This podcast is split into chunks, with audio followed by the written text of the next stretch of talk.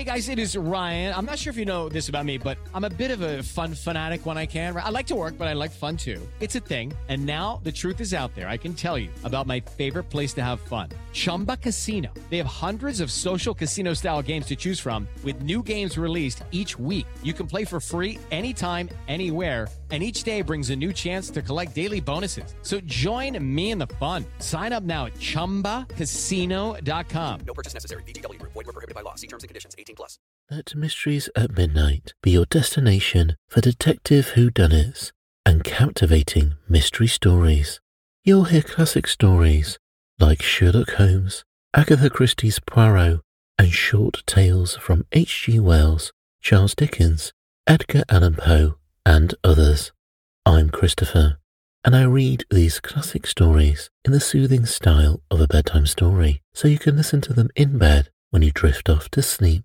Search for Mysteries at Midnight on Apple Podcasts, Spotify, or your favorite podcast app, and follow and subscribe so you don't miss out on new episodes.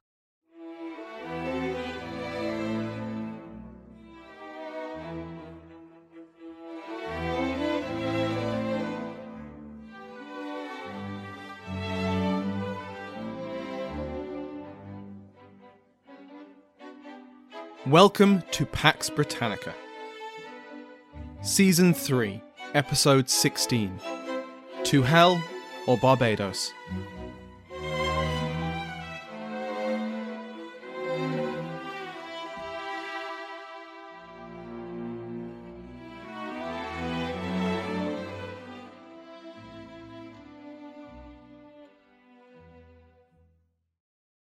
Welcome back to Pax Britannica. I'm your host, Dr. Samuel Hume. It's my privilege to welcome the new additions to the House of Lords the Earl of Armagh, Widley Scuds, the Earl of Clare, Mick Wright, Viscount Scott, and Baron Edward. The Earl of Hampton, Alexander Travis, is now the Marquis of Hampton. Like all other patrons, they can now listen to this episode and every other episode ad free. The Earls and Marquis also get access to the bonus content. Go to patreon.com slash Pax Britannica to find out more. Last time, we covered the settlement part of the Cromwellian settlement of Ireland. Roughly half of all Irish land had been seized by the government and was then redistributed to civilian adventurers, demobilised and serving soldiers and officers, and the Old Protestants, formerly known as New English colonists of the Tudor and Stuart eras. As we saw, what followed was not the widespread colonisation of Ireland with English Protestants as the Republican regime had planned. The messiness of the settlement, the uneven nature of the land redistribution, and the sheer unwillingness of the expected tens of thousands of English colonists to become colonists meant that Ireland became neither Anglicised nor Protestant. Instead, the vast majority of Irish land remained the home of Irish Catholics, just with an ascendant Protestant landlord class, largely centred in the towns or across the Irish Sea, who held all the political, financial, and military power. Today, we'll take a look at the last major elements of the Cromwellian settlement religion and the transportation of Irish Catholics out of Ireland. As we've covered over the previous episodes, the Commonwealth and then the Protectorate were determined to prevent another Irish rebellion. This was one of their motivations for the land confiscations and the transplantation of Catholic landowners. Through confiscation, they would lose much of their wealth, and through transplantation and dispersion, their connections to their tenants and to their elite peers would be broken. Ordinary Catholic Irish were not viewed as threatening rebellion by themselves, it was only when the poor dears were led astray by their social betters. But it wasn't just the secular Irish leadership that was a threat. One class of Irish society which both Commonwealth and Protectorate specifically targeted was the Catholic clergy. Now, this was not new in itself. Ever since the Reformation, Catholic priests in England and Ireland, as well as Scotland, faced official persecution, the intensity of which came in peaks and troughs. But the Commonwealth took the persecution of Catholic priests very seriously. As we'll see later, they were specifically targeted for transportation, either to the colonies or just out of the country. The government also threatened, and carried out executions of those who refused as examples for the rest. As I covered in the episode on the Tory War, Catholic priests were listed in an Act of Parliament alongside Tory bandits and wolves as beasts which needed to be hunted down and destroyed because of the danger they posed to public order. Mass was forbidden to be held. Very soon after the Reconquest, 26 of Ireland's 27 bishops left for the continent. The 27th, the Bishop of Kilmore, remained the only Catholic Irish bishop in Ireland from 1655 until his death. More than a thousand priests left Ireland for exile, following the example of their bishops, but more stayed. Many of these were caught and arrested, then given passports and told to leave. Of course, many chose to stay anyway to tend to their flocks, and in 1655 the government decreed that any priests under the age of 40 who had not already left by their own choice would be arrested and interned on the islands of Inishmore and Inishbofin. They would be held here until passage across the Atlantic could be arranged. More in a moment. Priests were executed if caught on the run, or reported as having given Mass, but these were never large numbers. After 1651, the number of official executions of priests were in the single digits each year. There were likely extrajudicial killings not recorded, but it's not a bloodbath. The Commonwealth didn't want the priests to become martyrs, but just to leave. As with other elements of this period, the extreme violence of previous years, particularly the rebellion and then the Cromwellian conquest, influences perception of the whole period. And there were high numbers of clergy executed during military campaigns 19 in 1649, 22 in 1651, and as we saw, Catholic clergy were targeted by English troops when castles and towns were taken after refusing surrender. Spurlock has argued that these clergy were killed like they were officers who had refused surrender. In this view, the English viewed them as rebels, deserving execution for fomenting and supporting rebellion, not for heresy. Of course, that didn't stop Catholics viewing priests killed by Protestants as martyrs and they joined 22 lay Catholics nominated for beatification between 1651 and 1652. These lay nominees were, by and large, Catholic elites executed for their role in the war. Because that's what this was an attempt to get rid, one way or another, of another class of potential troublemakers who were viewed as a whole as having orchestrated the rebellion and supported the Confederacy. The Irish clergy also had a worrying royalist streak, urging their flocks to hold true to the Stuart dynasty, to young Charles, and to Rome. It was, Spurlock argues, overwhelmingly an issue of foreign jurisdiction. It was about politics, not pulpits. But there was still religious hostility towards the Catholic Church from independents. Anything that complicated a Christian's worship of God or restricted their freedom of conscience be that the episcopacy of the Church of Ireland or England, the elders of Presbyterianism, or the superstition of the Catholic Church, needed to be dismantled. But, despite the repression, Catholic clergy continued to operate in Ireland throughout the Commonwealth and Protectorate periods. Catholics gathered in forests or up in the hills around Mass rocks to hear Mass from fugitive priests. This was much more common in rural areas of Ireland. In the province of Leinster, which holds the capital of Dublin and received the greatest amount of government attention, there were very few priests at large. But elsewhere in Ireland, in the countryside far from Protestant dominated towns, away from the patrolling Commonwealth soldiers, the priests endured. Had there been serious effort to convert the native population, Protestant preachers would have had a serious advantage over previous attempts. The other elements of the settlement, especially the dispossession and transplantation of Irish Catholic landowners, removed Catholic elites who had, in previous decades, resisted conversion of themselves and those below them.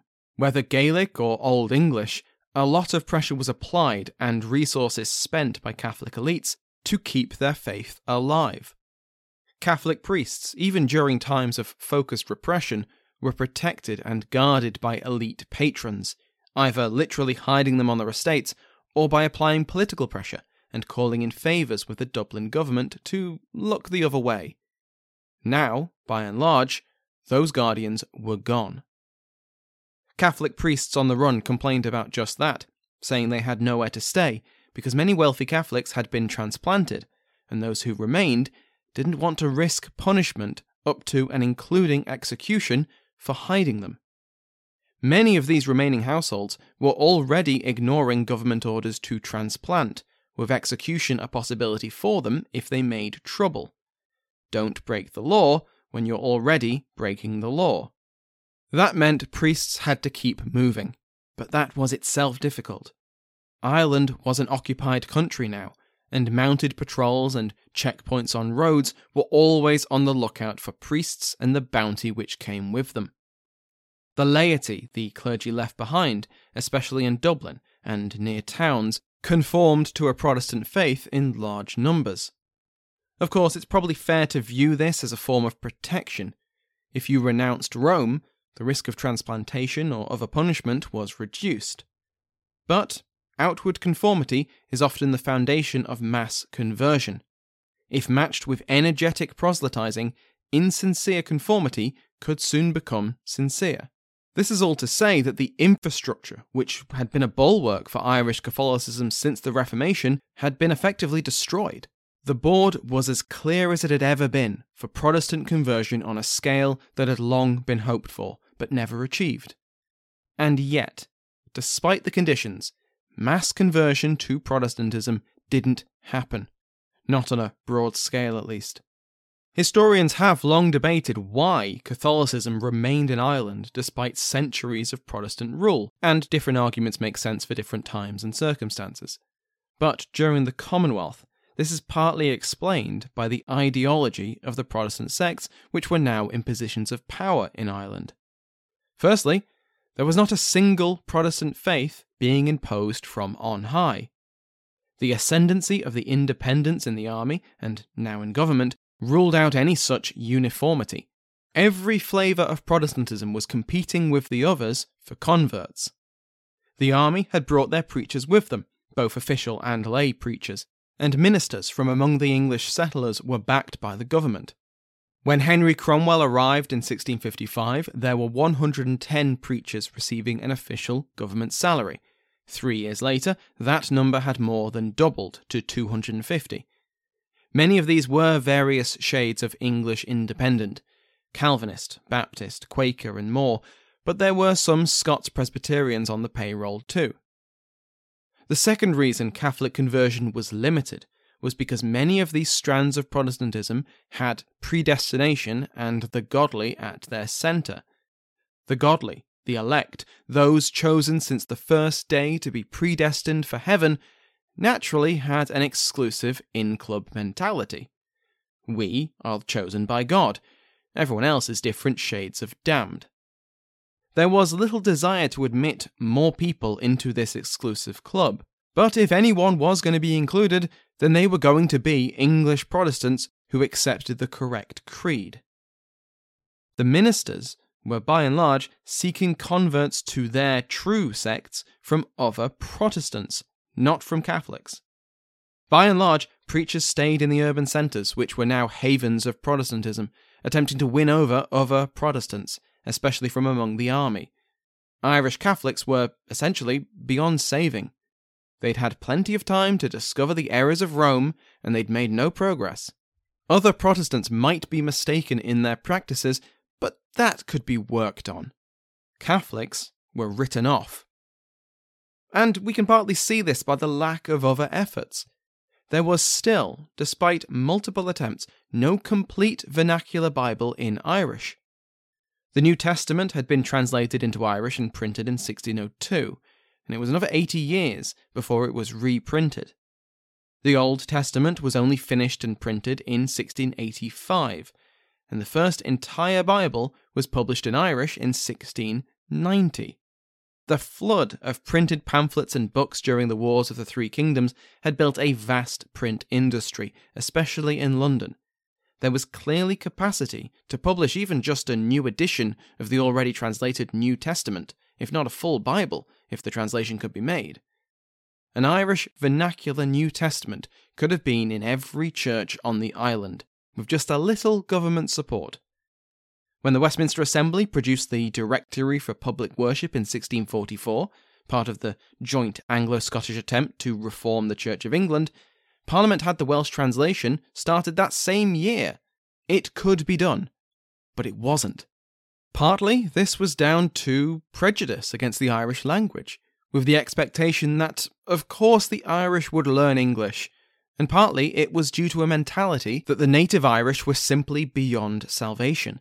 Like with other aspects of Anglicisation, the new Protestants saw the Irish rebellion as a providential sign. Irish Catholics had spurned English religion and customs, and then they had ignored God's providence by continually backing a dynasty he had clearly forsaken. If they saw the light and converted to the true religion, great, but there would be no substantial effort to see that happen. I mentioned a couple of new sects a moment ago the Baptists and the Quakers. We will cover the details of these faiths another time, especially as they become politically important, but it's worth a moment to see how these new radical strands of Protestantism affected English rule in Ireland. Up until 1653, the Presbyterians in Ulster had posed the greatest religious threat to the Commonwealth government in Ireland. Their networks across the North Channel between Ireland and Scotland allowed coordination between political and religious dissidents in both countries, bound by the Covenants.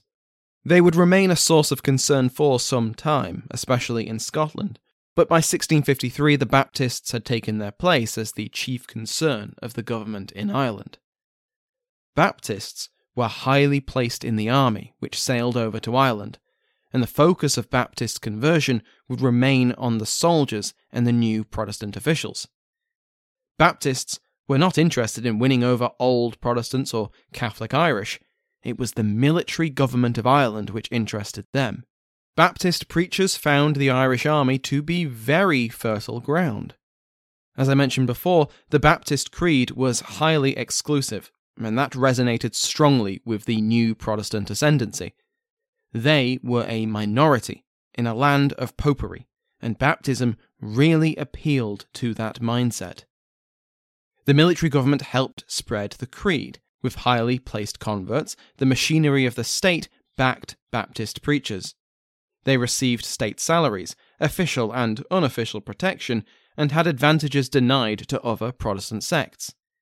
Increasingly, English government in Ireland was seen as synonymous with the Baptists, and that had consequences. The first was that it threatened public order.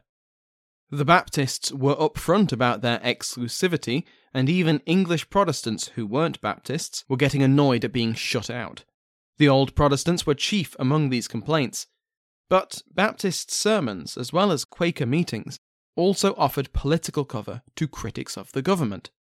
Charles Fleetwood, when he was Lord Deputy, failed to see this, but Oliver Cromwell was more suspicious. One of the reasons his son Henry was sent to Ireland in 1655 was to find out if Baptists posed a political danger and how far the creed had spread. Henry discovered that, yes, it was a threat, and its influence in the Irish army and government was vast. He recommended that his father immediately sack his brother in law, Fleetwood, for his negligence. Oliver Cromwell was more politically cautious and instead eased Fleetwood out over the course of two years, while he promoted Henry to Major General and appointed him to the Irish Council. When Henry officially became Lord Deputy in 1657, he had then already built up a network of supporters. Henry Cromwell had gradually switched the base of the Irish government's support from the army to the old Protestants. Military government was removed from most Irish towns by 1656, and the civilian old Protestants were welcomed in from the cold. Official favour was abruptly withdrawn from Baptist ministers. Their salaries were reduced or stopped entirely, and those who remained on the payroll were usually transferred away from the largest Irish towns. Baptist officers in the army attempted to dislodge Henry, but when they failed, his dad was Lord Protector after all, many resigned their commissions by November 1656 and returned to England. Other than the Baptists, the other radical sect which caused trouble for the Irish government were the Quakers. The Religious Society of Friends were less widespread than the Baptists, but they had a substantial following in Limerick. Like the Baptists, they were exclusive and did not spread their faith to the bulk of the civilian population. But if anything, they were more disruptive for it. Central to Quaker theology was a social radicalism which sounded chaotic to many contemporaries. Like with the Baptists, we'll give the details of Quaker theology more attention in the future, but they refused to swear oaths or offer the usual forms of deference to their social superiors. They emphasized the personal nature of the divine and exercised a confrontational style of public preaching. This scared the hell out of people, even many independents. Plus, their refusal to swear oaths or defer to authority was outright dangerous to public order. Just like the Baptists, we're going to see a lot more of the Quakers. America. We are endowed by our Creator with certain unalienable rights life, liberty, and the pursuit of happiness. At Grand Canyon University, we believe in equal opportunity, and the American dream starts with purpose. To serve others in ways that promote human flourishing and create a ripple effect of transformation for generations to come. Find your purpose at Grand Canyon University. Private, Christian, affordable. Visit gcu.edu. Hi, I'm Matt Albers, host of the Pirate History Podcast. The men and women of the golden age of piracy are some of the most infamous and often misunderstood characters in all of human history. You know their names Captain Morgan, Anne Bonny, Henry Avery, Mary Read, Captain Kidd, Blackbeard. But do you know their stories, their real stories? Every week over on the Pirate History Podcast, we explore the real lives of these pirates. We examine what made these pirates sail the high seas in search of plunder and adventure and revenge. The real stories are a lot more complex and a lot more interesting than the stories most of us have been told. If you'd like to hear the stories of the real men and women who went on the account and sailed under the black flag, join us on the Pirate History Podcast. Perhaps the most dramatic and infamous aspect of the Cromwellian settlement of Ireland was transportation. Unlike transplantation, which moved Irish Catholics within Ireland, transportation was an enforced exile from the island. As we covered earlier, sometimes this was exile to continental Europe, and in terms of raw numbers, that seems to have been the most common destination. The first group of transportees to consider are the soldiers. The defeated armies of the Confederacy and the larger contingents of Tories were offered terms of surrender which permitted them to leave. These terms were made out of practical concerns. Just as the peacetime governments of Ireland and Scotland had found, the idea of thousands of experienced fighting men sitting unemployed was just asking for future rebellion. For many soldiers, service in foreign armies offered a much better life than remaining in their subjugated homeland, where their leaders were in exile or dispossessed, and with all the opportunities reserved for incoming English. In this context, it's no surprise that between 34,000 and 40,000 Irish Catholic soldiers took up the offer of service in continental armies. Spain was the main beneficiary of this exodus. Spain was one of the first Catholic powers to recognize the new Republican Commonwealth. Despite their horror at the regicide, which was genuine, Spain had their own concerns, especially an ongoing war with France. That conflict had been part of the Thirty Years' War, but it would only end 11 years after the Peace of Westphalia. By recognizing the new regime in London in 1650, Philip IV of Spain essentially got first dibs on more than 20,000 hardened veteran soldiers. France soon followed suit, as did smaller Catholic states, and the Commonwealth was more than happy to welcome their recruiting officers into Ireland. Every soldier fighting on the continent was one less to pose a threat to English rule. That leads me to the Piedmontese Easter Massacre. This occurred in April 1655, when at least a thousand and possibly more than five thousand Waldensian Christians were killed by soldiers of the Duke of Savoy. The details of what happened and why are beyond the scope of this podcast, but the reason I mention it is because the news of the massacre spread like wildfire through Protestant Europe. It was seen as a cruel result of the Catholic Counter Reformation, and, important for our purposes, had reportedly involved Catholic Irish soldiers. The massacre and the involvement of Irish Catholics reminded Protestants of nothing less than the Irish Rebellion. In English reporting, the Irish take pride of place as leading the worst of the killings and revelling in the torture of women and children. Charles Fleetwood, still in office at the time, implemented harsher policies against Catholics in response.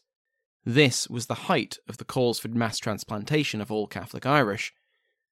This is all to say that, though the transportation of Irish soldiers had moved the danger out of sight, they were never out of mind. With the soldiers exiled to the continent, let's turn to the clergy.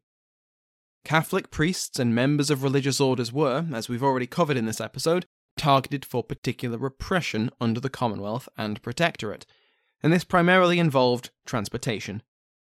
Initially, the destination was Europe, but as the years went on, and the patience of the government wore thin, England's American and Caribbean colonies were deemed to be a more threatening fate than exile in Catholic Europe. Catholic priests would join the third group to be transported, which were, infamously, ordinary Irish Catholics. This was not a mass transportation policy, like many new Protestants ruthlessly advocated for, and as it has gone down in popular memory as being.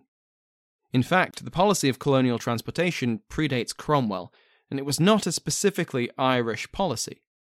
For decades, in all three kingdoms, anti vagrancy laws permitted the authorities to arrest and transport the idle poor or sturdy beggars, those deemed by parish and government officials as being capable of working, but who refused to work because of their moral failings.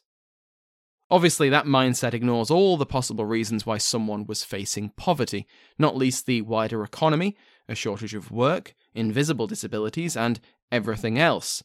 But the early modern state lacked even the compassion of the DWP, and governments in all three kingdoms had long ago established laws which encouraged the transportation of the landless or the unemployed, especially men, but also women and children. The idea was that England, Scotland, and Ireland were overcrowded, and the American colonies were in need of people. So transportation and indentured service killed two birds with one stone. Of course, after more than a decade of war, plague, dispossession, unrest, banditry, the redistribution of most of the land, and the overturning of the economy, Ireland had a lot of people in poverty, unable to find work, and without a place to live even if the anti vagrancy laws had been enforced equally across the Commonwealth, Ireland was in a much worse position than the other two former kingdoms. There were more people considered eligible for transportation, and so more people were transported. Irish transportation, especially of civilians, was not an impersonal state affair. Below the level of government policy, which allowed for transportation as punishment and permitted certain numbers of people to be indentured, were private individuals looking out for their own pockets. English merchants who had interests in both Ireland and the Caribbean accelerated the transportation process. They were catalysts and enablers of the policy. Their agents roamed Ireland, hunting for people to coax or coerce onto their ships. Some Irish went willingly, lured onto ships with the promise of a better life in the Americas. Others were violently kidnapped forced at sword and gunpoint into the holds of Bristol merchant ships.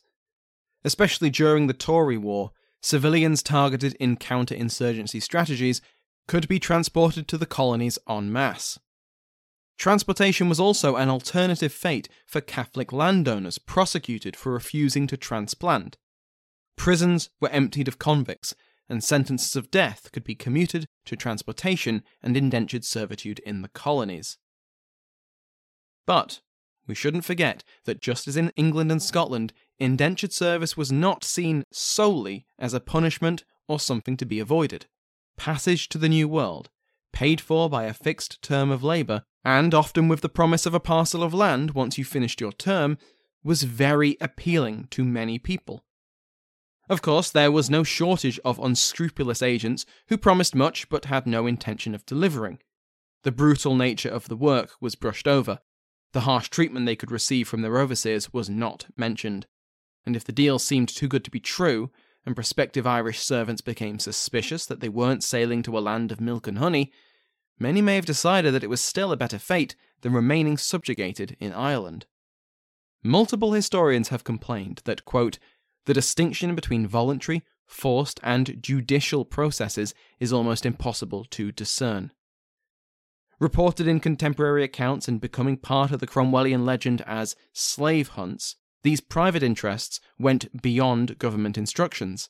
The explosion in transportation, argues Heidi Coburn, reflected a developing consumer economy that embraced unregulated systems of exploitation in the expanding early modern world.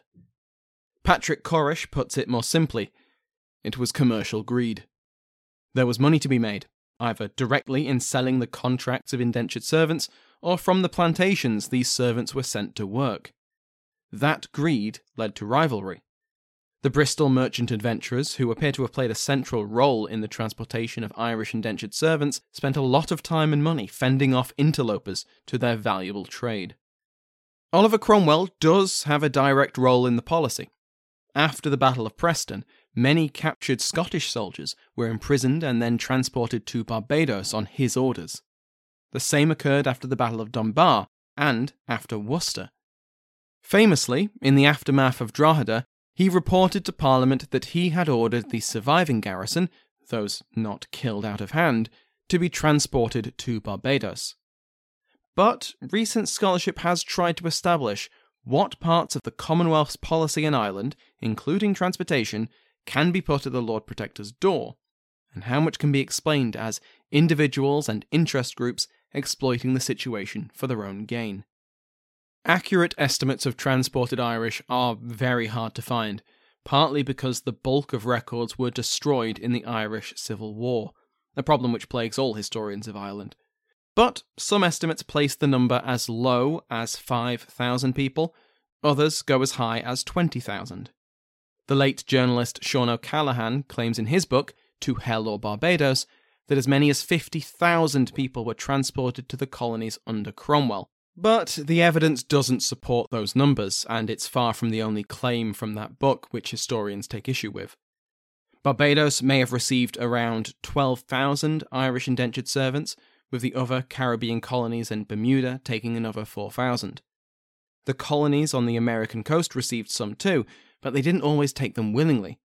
New England resisted the transportation of any Irish Catholics but the other mainland colonies, especially Virginia, received many indentured Irish workers. Priests, in particular, were not welcomed. They were seen as potential leaders and troublemakers, as well as perpetuating the Catholic faith. And more than once, priests were ordered back onto the ship as soon as they stepped foot on land.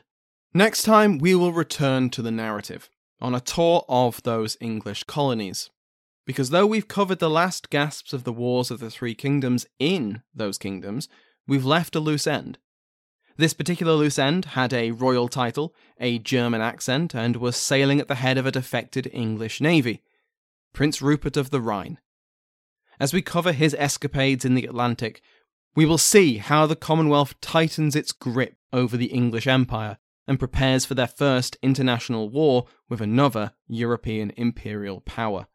Thank you to my House of Lords, including but not limited to the King's favourite Mike Sanders, the Duke of Ormond, Brendan Bonner, the Marquis of Winchester, Christian Sebast, and the Earl of Exeter, Bruno Ekman.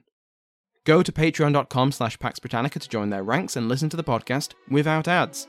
For the price of a coffee a month, you can also receive the bonus content. Remember that you can join the mailing list to get news about the show by going to the link in the description. For other great podcasts on the Airwave Network, check out airwavemedia.com. Thank you to Sounds Like an Earful for the interval music in today's episode, to my entire House of Lords, and to you for listening.